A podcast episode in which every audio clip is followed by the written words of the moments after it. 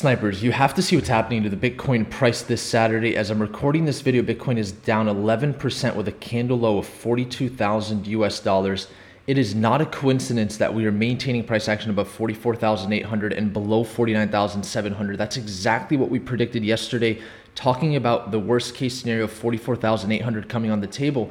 And now we have to ask the question Has Bitcoin bottomed out for the short term?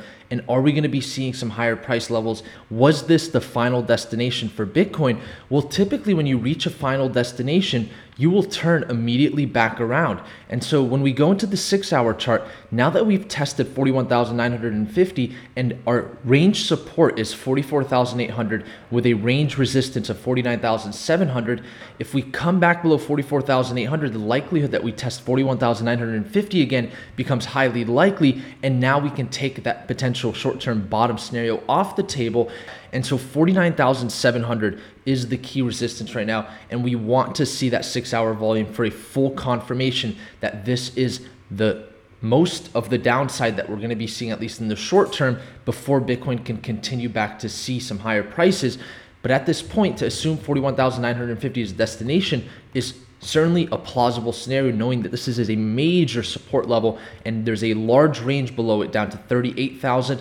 And that if we were to come below 41,950, 38,000 comes on the table. We don't want to put that on the table just yet because, as I talked about yesterday, I assumed that the worst case scenario, at least for the short term, is that we stay above this 200 day moving average. And that's exactly what's happening right now with Bitcoin above 46,500, where this 200 day moving average is sitting. And we have confluence with this market structural support level. And is it a surprise that Ethereum holding up against Bitcoin with the Ethereum to Bitcoin chart breaking some new yearly highs? This is a huge deal because of the fact that we got out above this resistance of the symmetrical triangle.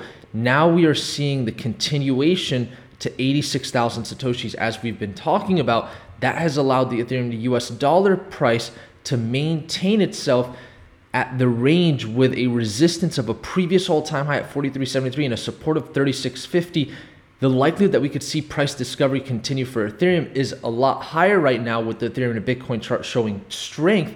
And so if we start to see upside in Bitcoin, we could see Ethereum quickly run up to new all time highs here, knowing that the range resistance is the previous all time high. And when you get above that, you're back in price discovery. It's going to take a while for Bitcoin to get to that level, but that's a huge puzzle piece from this dump that we saw with Bitcoin.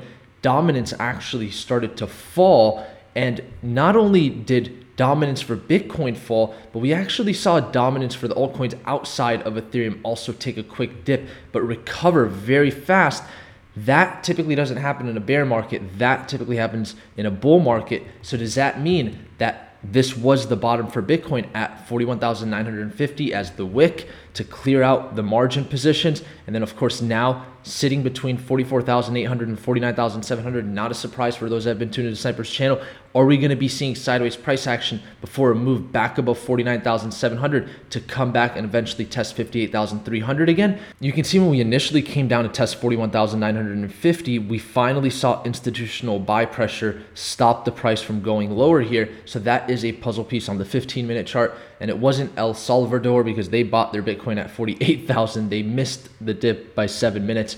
But of course, somebody bought this dip, and that was institutional pressure there at 41,950. So if this is truly the final destination, we don't want to get below 44,800 at this point to assume that was the worst of it for the short term. Notice here how the gold to Bitcoin chart, which we saw coming above its 50 day moving average yesterday, now finally saw that decisive break of the 50 day moving average. And now we are above the 20 week moving average.